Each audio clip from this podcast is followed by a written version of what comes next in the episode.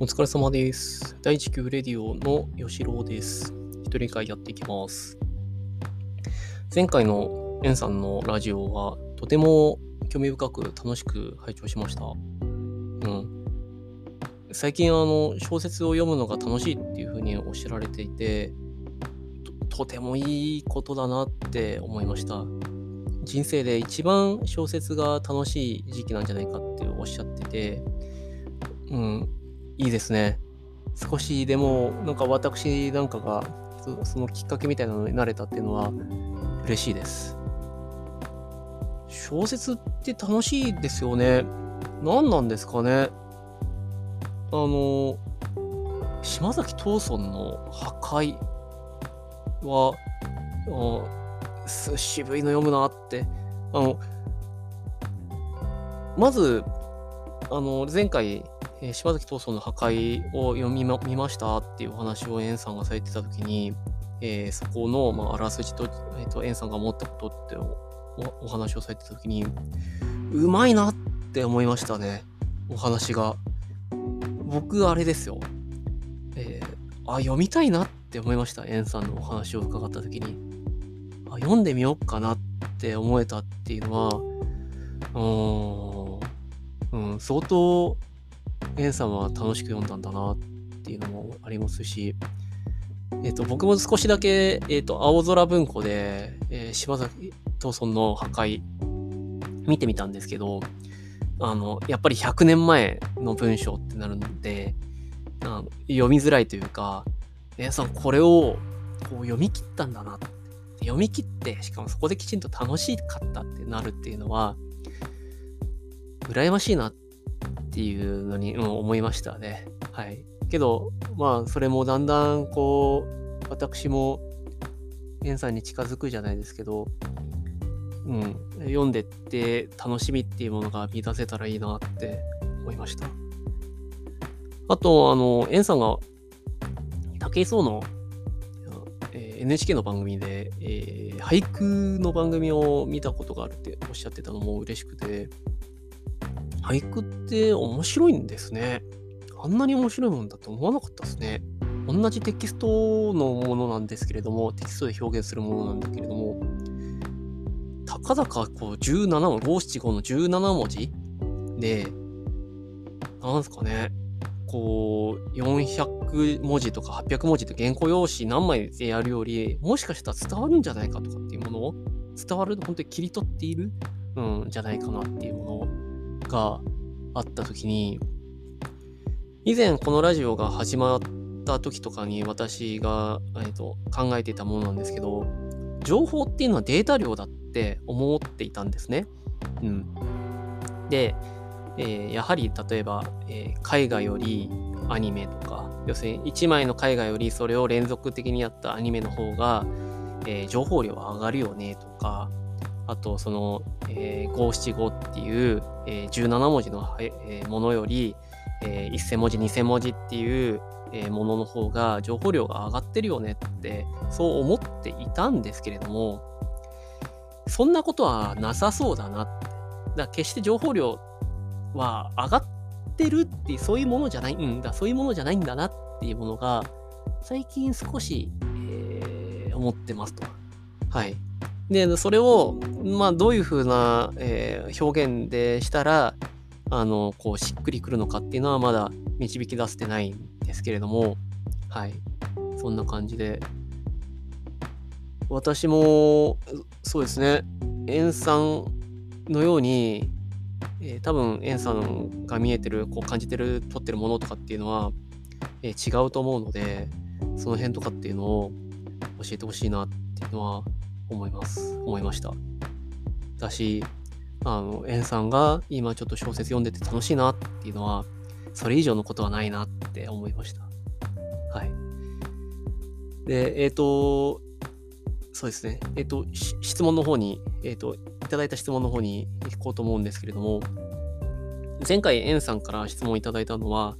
えー、サオザガっていう、えー、ジャンププラスの、え、アプリ上で、え、公開されている作品、えー、ジャンププラス本誌ではないのかなっていったところで公開されているのが、だ今第3話まで、え、そういうコミックの漫画があると。で、その、それぞれの話数のところで、え、このアプリ上でこのコメントを視聴、あの、その読んだ人が書くことはできるんだけれども、特にこの第3話のところで、えー、コメントを見ると、わからない、わからない、わからないって、わからないって書いてる人たちが、軒並みで、えー、まあ、エンさんはなんかそこに対して思うものがあったと。で、えっ、ー、と、吉郎さんは、どう思いました？ど、うん、この、まあ、漫画を読んでもそうですし、で、そこでコメントを見たときに、どう思います？っていう質問をいただいたかなとますので、えー、読みました。で、コメントもそれぞれ見てみて、ああ、なるほど、なるほどっていう、うん。なんですけど、えっと、この、今回の、えー、キーワードとしてまた、わからないっていう単語が出てくるような気がするんですけれども、えー、そこについてこう最終的にはこっちの質問につなげるとして私が思った話っていうのを、えー、してみようかなと。で、それがですね、最近あの、映画を2本見ました。で、一つが、アラビアのロレンスです。えー、アラビアのロレンス、えーとな、タイトルは聞いたことあるかなと思うんですけど、えー、1963年の映画で、よくその映画が好きな人たちとかがそういう雑誌とかで名画100選とかってやると常にこう上位の方に出てくる映画でございますと。えー、アラブの独立を描いた作品です。えー、私は見たことなかったんですよ。で、ネットフリックスで、えー、まあ見れたんで、えー、見てみました。はい。えっ、と、感想として、面白かったです。めちゃくちゃ面白かったです。200分っていう長い映画で、間にもこう昔の映画っぽく、こう、中休みがあるんですよ。インターセクションつって、中休みがあって前半後半みたいな映画なんですけど、あの、そう、今回のキーワードは、まあ、その、わからないではあるんですけど、僕あれですね、この映画がなんで面白いかわかんないです。なんで面白いかわかんないですけど、めちゃくちゃ面白いなと思って。で、えっと、気持ちよくなる映画じゃないんですよ。スカッとするとか、そういう映画じゃなくて、えー、まあ、それこそ、前半、えっ、ー、と、内容は、そのアラブ、アラビアのあの辺をですね、えっ、ー、と、アラブのところを、イギリス人の軍人であるロレンスが、こう、こう導くみたいな、そういったところから始まる映画なんですけれども、最初はこう、え賢いイギリス人がこう導いてみたいなでいろいろあってうまくいっていくんですけれどもだんだんとですねうまくいかなくなってってあ最後ちょっともやっとするんですよ。あれこれで終わっちゃっていいの？みたいなそんな感じだったりするんですよ。うん。で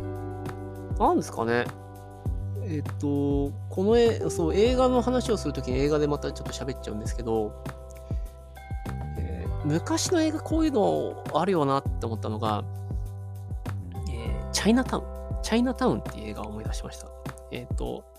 え、ジャック・ニコルソンが、え、出てる映画で、あれなんですよ。不遇の女性が、え、不遇のまんま終わるみたいな話なんですよ。で、最後にジャック・ニコルソンが、その状況を見て、It's Chinatown だこれだからチャイナタウンはみたいな感じでこう終わるっていう。なんかこうもやつくというかこうあの胸くそになるんですけどうちの奥さんとかこの映画見た時にこう本当にこう切れ散らかしてななななんでなんか女がこう不遇なんだよみたいな感じだったね。本当にまあそういう時代もあってっていうころなんですけどなんですかね昔の映画って今回これ見た時とか思ったんですけど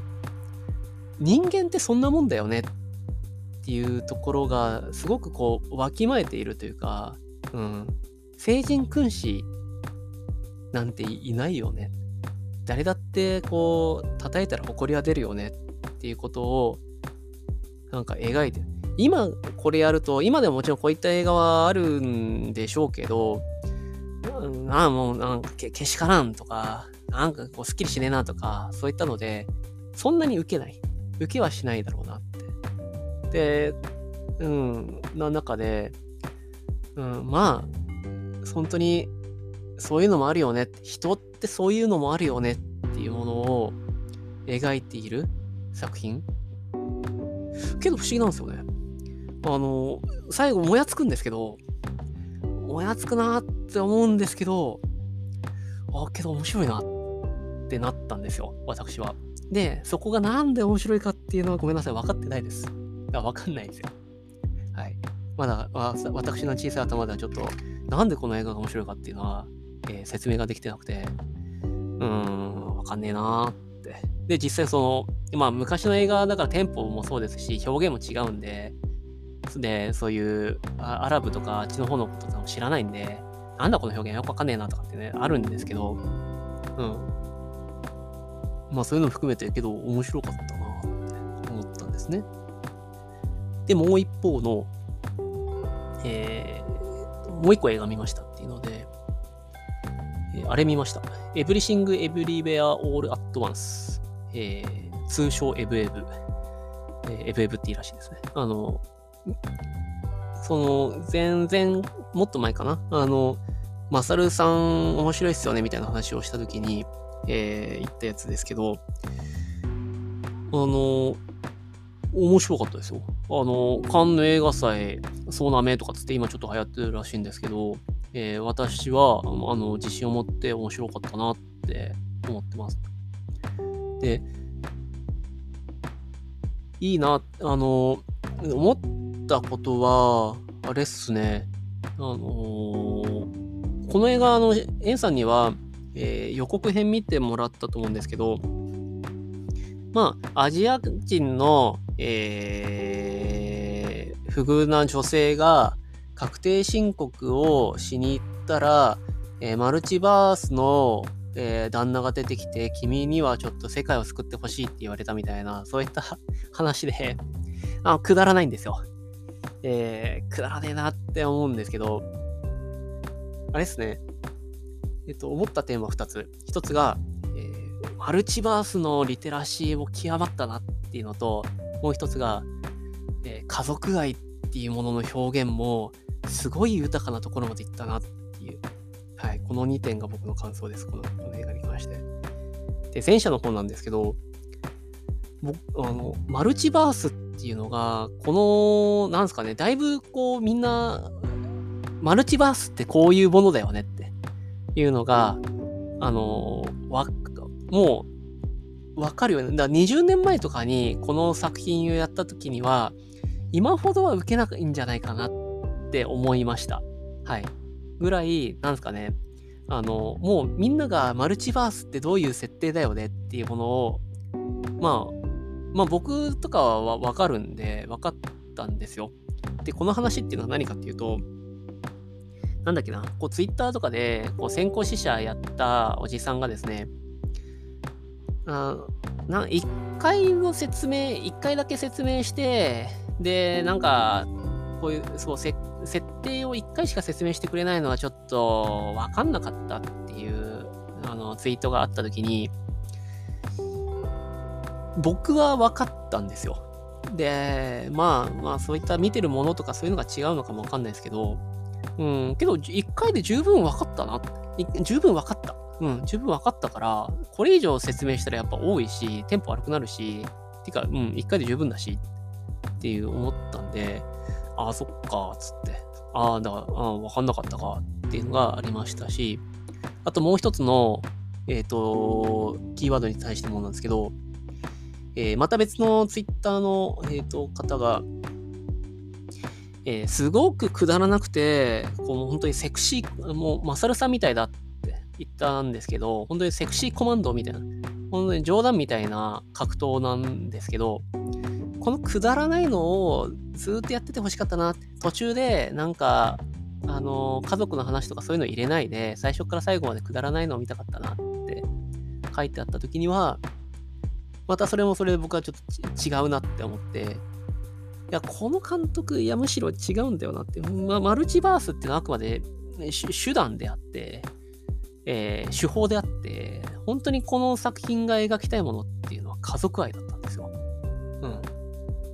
うん。で、その家族愛を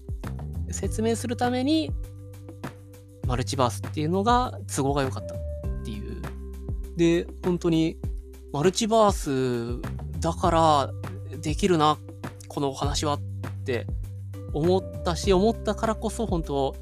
あの、カンヌとかで、あの、賞を取られてるっていうふうに思ってます。見事でしたね。で、その家族愛っていうのも、うん、気持ちよかったですよ。なんかそんな押し付けがましいものではなかった。本当に、あこのお話が映画で出てくるっていうと、いい世界になったなというか、うん、すごい豊かというか、うん、うん、早くこういうのが日本の日本映画邦画からも出てきたらいいなって、うん、それこそあの今度えっ、ー、とあの流れる、えーと、新しい邦画で、えー、宮沢賢治の、えー、お父さんみたいな、えー、映画があるんですけれども大丈夫だろうなっつって。まあ古い人の話なんで、まあ、そこは仕方がないんですけどあっちの映画もなんか家族愛を描いてそうなんで大丈夫かっつって。なんかそれこそエブエブがすごいあの先進的な家族愛の表現をしている中ですごい古典的な表現をしないだろうかそういうそういうストーリーに仕立て上げないだろうかっていうのがちょっと不安になったなってまあわかんないんであれですけど思ったまあそれぐらい本当に良かったですでそう、それに関しては要するに何かっていうと、えっと、エブエブ、エブリシングエブリアオールアトワンスに関しては、うん、わ僕は分かったんですよ。分かるっていう、そう、分か分かるって表現一旦しますけど、で、分かんないっていう人がいたときには、あ、それは分かってよとかっていうのに近い感覚を覚えましたと。はい。で、で、なんだっけ、えっ、と、ザオザガの話ですよね。そう。その時に、そうだな、その前回、あの、えっと、僕がこう昔喋ったことをエンさんが思い出してくれたっていうのがあって、えっと、僕の友人で、えっと、何々くん、絵画って飾ったりしないって、あ、僕しないっすね、つって、あどどうして？みたいな質問したんですよ。で、そしたら、うーん。いや、わかんないですよね。って確か言ってたんですね。で、その、わかんないっていうセリフに対して、当時の僕はちょっと若干の憤りじゃ、に近いものを覚えていて、わかんないわかんない要するに好きじゃないっていうことわかんないっていう表現にしてるんじゃないとか、なんかそういった感覚を覚えて、うん、ああ、そうですかっ、つって。別に、こう、嫌いであってもいいと思いますし、あの、わかんないっていう言葉ってすごくこう、あの、簡単だから、って当時思ってて、なんか、それ以外の表現にしないのかななんていうのをちょっと思ったんですね。で、えー、っと、で、まあ、そんなことを、えー、エンさんが思い出してくれたときに、こう、ザオザガの、えー、コメント欄が、わかんないわかんないわかんないって言ったときに、うーんって、こういう、なんかまあ、これ、な近いことを、あの、吉郎さんが言ってたやつっていうのは、これに近い感覚だったりするのかなって。はい。えっとですね、えっと、ザオザガについてはですね、またちょっと違う感覚を覚えていますっていうのを、えー、喋ろうと思います。で、えっと、ザオザガは、あの、本当にファンタジーな、えっと、日本ではないんだけれども、まあ、日本人の名前の、こう、キャラクターが出ててっていう、本当にそういったこう格闘系というか、異能格闘系、まあ、ハンターハンターみたいなのをイメージしてもらえればいい、えー、コミックなんですけれども、あ、本当に第1話、第2話、第3話って言って、で、あの、ワクワクしますよね。はい。で、なんかこの後、どういう風になっていくんだろうとかっていうのを思いますし、あ、この作家さんっていうのは本当に漫画、日本の漫画文化って漫画コミックを好きなんだなっていうのを、えー、覚えましたし、そんな、あの、まあ、それこそ、えっ、ー、と、そうですね、見せようっていう感覚とか、そういうのもあって、いいなって思い、思っています。で、それに対してですね、あの、コメントでですね、あの、わかんないってお話をされている方々のやつはですね、僕はちょっとですね、えっ、と、絵画についてどう思うって僕が質問を投げかけた僕の友人が発生したわかんないんだよなっていうものとはちょっと違うんじゃないかなって覚えてます。で、何かっていうと、わからんっていうのが、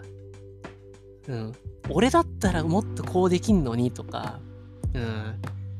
なんでこうやっちゃったんだよとか、そういう感覚でわかんないって言っている感覚を覚えていて、で、そうですね。だから、あの、そうですね。わ、わかん、わかんない。うん、うん、うん、うん、うん。そんな感じ。で、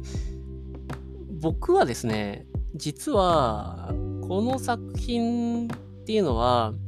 あの、いいとこついてんなーって、ちょっとこう読んでて思ったっていうのがあったのが、あの、この作家さんがですね、えっ、ー、と、作家さんはトルコの方なんですよね。トルコの20代ぐらいの、20歳ぐらいの若い方で、で、本当に、えー、で、日本、本当に読んでてすぐわかる、本当にこの人は日本のコミックが本当に好きなんだなっていうのがわかるっていうような、えー、あんちゃんが書いてるやつなんですよ。で、こう、でもうトルコっていうのは地震があったのもそうですし、もともとのこの親日の国で、で、その、そっちの方が、もう明らかに日本の漫画大好きですっていう、そういう作りをしていると、あ下手くそとか、つまんねえよなんて、まあ、書けるようなもので、書けは書けないよなっ、とかっていうのも思ってて、で、また、さらにですね、あの、例えば、えっ、ー、と、こう演出、まあ、脚本はまだこれから、まあ、あれですけど、まあ、要するに演出とか見せ方とかそういったところが、なんだろうな、分かりづらいとかもそうですし、えー、表現をこうししきれてない、こう、ものがあるんじゃないかなって思った時に、なんですかね、こう、そう、こう、な、な、教えてあげたいとか、な、な、これが取れるんだったら俺でもできるんじゃないかとか、そういったところを、こう、ちょうどよく、こう、導き出すというか、なんですかね。あの、参加型の作品だなって思いながら読みました。はい。あの、この、多分僕の感覚なんで、もしかしたら全然違うのかもわかんないですけど、あの、もっとすごく上手い人もっとストーリーもですし、絵とかそういうのも、本当に上手い人が描いてた時に、結構人って、あの、黙ると思うんですよ。それこそ本当にちょっと読んでるぐらいの人だと、黙っちゃう時に、この、この人のこの作品って、なんですかね、口を出したくなるというか、うん、それこそ本当にそこで、わ、もうわかんない。こうしたらいいのになとか、そういう感情、そういうのが、こう、出てきやすい。で、けど、なんですかね、こう考えたときに、ジャンププラスが、に、あのー、損がないんですよ。その、さっき言った通り、こう、トルコの方で、海外の、本当に日本好きの海外の方が、日本、もう、本当に僕が書いたっていう感じで出すやつで、なんですかね、例えばこれが日本の方とかだったりした時に、もうなんかもっとなんかこう下手くそみたいな風になりがちのところをならないっていう、なんですかね、むしろこう、こう議論が活発になるみたいな感覚になる作品だと僕は思ってた時に、あのうん、そうですね。そういう作りになってる感じがして、あのー、そうですね。ちょっと、うん、覚えたものとしては、むしろなんだろう、作品自体が、こう、わからないって言ってもらうための作りみたいな。うん。で、そういう余白を作っているとか。うん。で、それはもう編集側、えっと、出版側も分かっていて、こう、みんなで、みんなで、なんかこう、作っていこうとか、こう、議論していこうとか、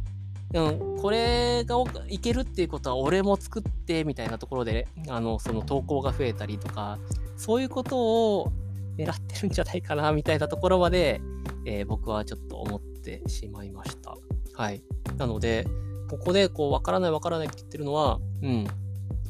むしろですね、うん。僕がこう、違和感を覚えていたのは、なんですかね、あの、わからないってって言葉って、もっとこう、こう本本来、なんだろう、こう、恥ずかしいというか、うん、こう、あの時も、えー、なんでっていうふうに聞いた時に、悩んで悩んで悩んで、その彼はわかんないんですよねって言ってて、で、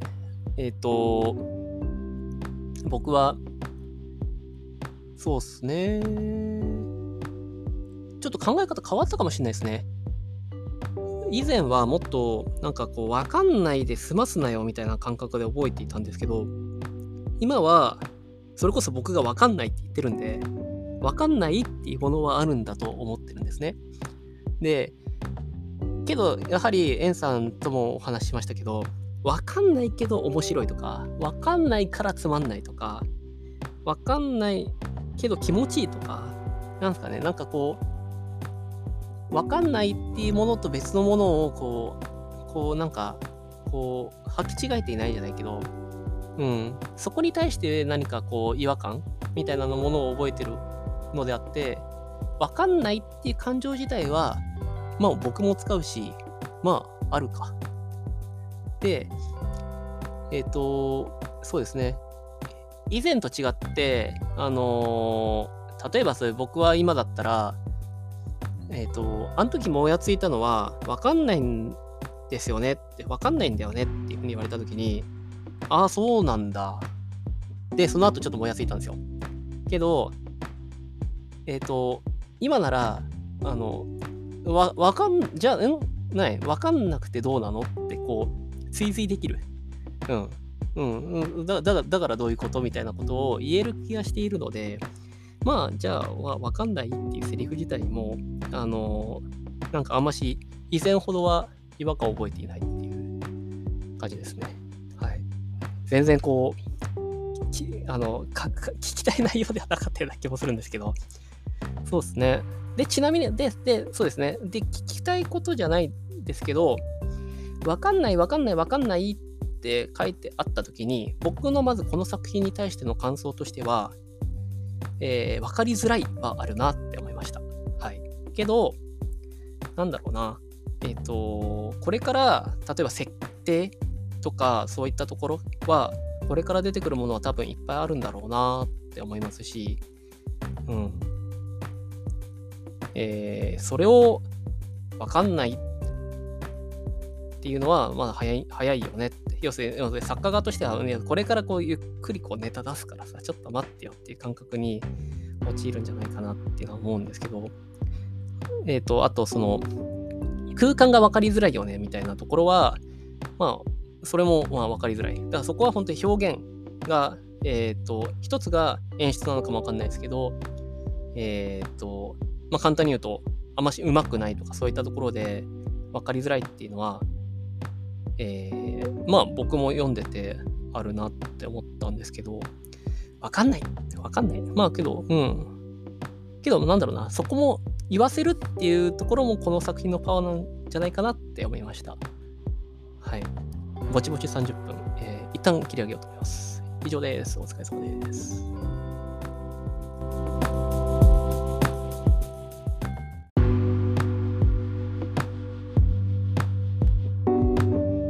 お疲れ様です。えー、続きです。そうなんですよね。あのー、わかんない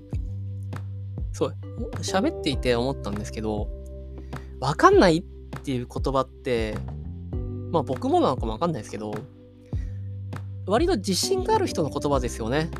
もしかしたら、きうん、あのー、思いました。わかんないって自信を持って言えるっていうのは、なんか自信があるんですよね。で、うーん、そう。えっ、ー、と、わかりやすく言うと、まあなんだ、要するにこの俺様がわかんないっていう感じですよ。うん。あ、なんだこれよくわかんねえなっていうのは、そこの、あうん、そうですね。そんなに卑下した言葉じゃないですよね。こういうふうに、わかんねえわかんねえわかんねえっていうのって。うん。だから、特に、その、この作品、こう、ザオザガに対して、わかんないって、こう、いっぱい上がってた時には、まあ、繰り返しに近い感じですけど、うん。俺の方が漫画分かってるっていう感じを覚えますよね。その発言をしてる人っていうのは。うん。俺の方が、まあ、もっとこう、うまく作れるじゃないけど、うまく脚本できるとか、うまく演出できるとかっていうのを思って書いてそうっていうのはあるし、うん、いや、なんか、わかんない。もうちょっとわかりやすく書いてよとかっていう感覚であるんだろうなっていうのあります。うん。あるかなって思います。で、まあ僕もそそうですね。わかんねえなって言った時には、えー、その感情がないわけではない。うん。まあ、アラビアのロレンスわかんねえなっていうのは、いや、まあもう、要するに分かんないっていう、まあまあ、本当卑下した気持ちがた多分にある一方で、なんですかね、まあ、なんか、やっぱり開き直ってるから言える言葉だよなって。いうのを、うん、まあちょっと今、実はこう喋ってて思いました。はい、なんですかね、本当けど本当に僕この作品っていうのはあの参加型の作品なんじゃないかっていうのはあの今今っぽい作品だよなって思ってます。本当になんかこう、ツッコミ汁をあえて作っているんじゃないかなって思ってるぐらい。で、この、えー、編集側も、編集担当が多分これまだいないっていうことだと思うんですけど、えー、むしろこうジャンプラ側としては、どれだけこう、洗い物を洗いまま出すかみたいな。もう君はこのままでいいよっつって。で、しかも、うん、君はそんなに、あの、なんだろう、叩かれない人だからって、えーそういう方針でやってんじゃないかななんて、えー、思っちゃうぐらい、えー、まあ、僕なんかはこう、ここで喋って、なんか、なんか、そういう感じで見見ちゃってんな、なんていうのはあるんですけど、はい。思いましたと。質問です。えっ、ー、と、質問。そうですね。えっ、と、もう一個話そうかなと思ってたんですけど、それが、えっ、ー、と、奥さんの絵に対して最近どういうふうなことやってますかっていう、まあ、お手伝いをちょっとしていて、で、思うところもあったんで、えー、やろうかなと思ったんですけど、長くなっちゃうので、また、えっ、ー、と、二人会とか次回にしようと思ってて、えー、僕からはちょっとくだらない話をしようかなと思ってますと、質問ですね。マルチバースの映画を見たんですよ。で、えー、で、それで思い出したっていうだけなんですけど、えっ、ー、と、エンさん、えっ、ー、と、エンさんは、えっ、ー、と、どの時代に、過去に行くことができるとしたならば、どの時代に行きたいですか？えー、3つの時代を選べるとしたときに、ちょっと選んでみてくださいと。で、で、またそこの、なんかそういうマルチバースもものでよくあるやつですけど、そこも設定も選べることにしましょうと。というのが、例えば、中に入って影響を与えることができるパターンもあれば、影響できないっていうパターンでもいいです。で、またもしくは、えっ、ー、と、中に、その時代に行った時に、えー、なんか幽霊みたいな形で、本当に実在はしなくて、その、このなんだろう、織田信長の近くで見ていることだけができるっていう設定とか、そういうの、そういうのもありです。うん。って言った時に、なんかそういう、どういう、なんか要するに実際にそこに行って、えー、だから坂本龍馬にこうアドバイスをしてあげたいとか、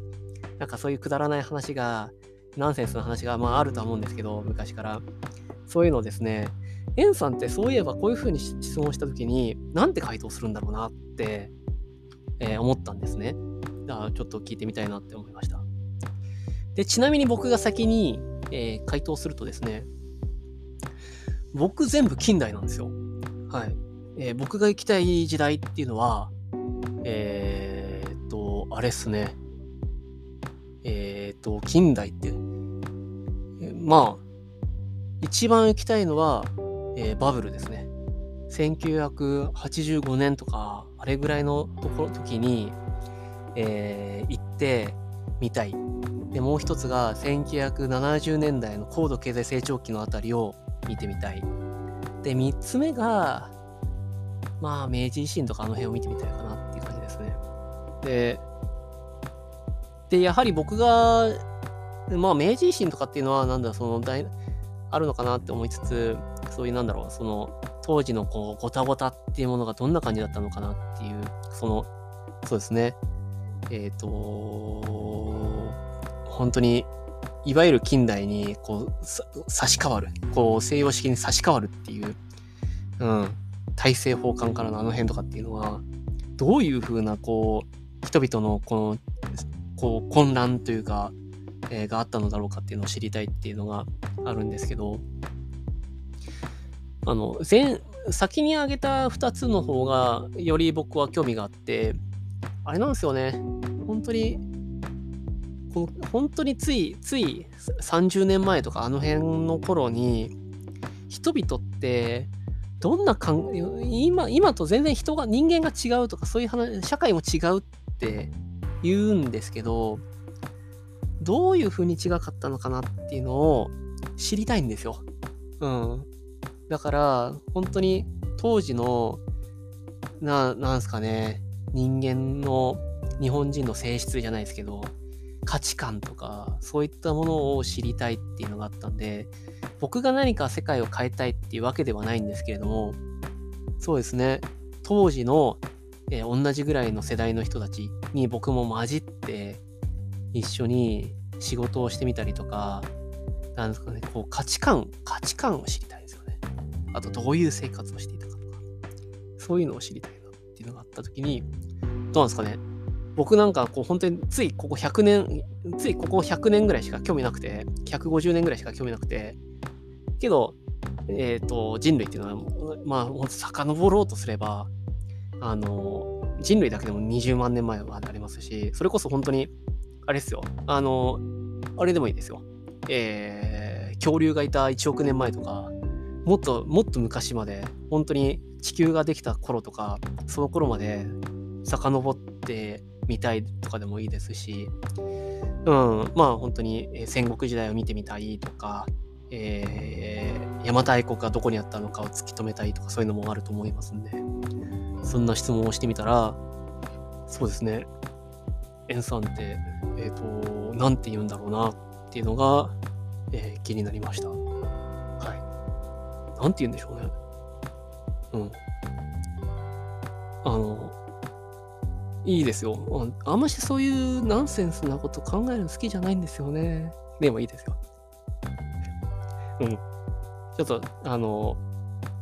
あの、何でもいいです。僕が提示したこと以外のことでもいいので、ちょっと、えー、何らか、えっ、ー、と、お話ししていただければ嬉しいです。えー、以上とします。どうもありがとうございました。失礼いたします。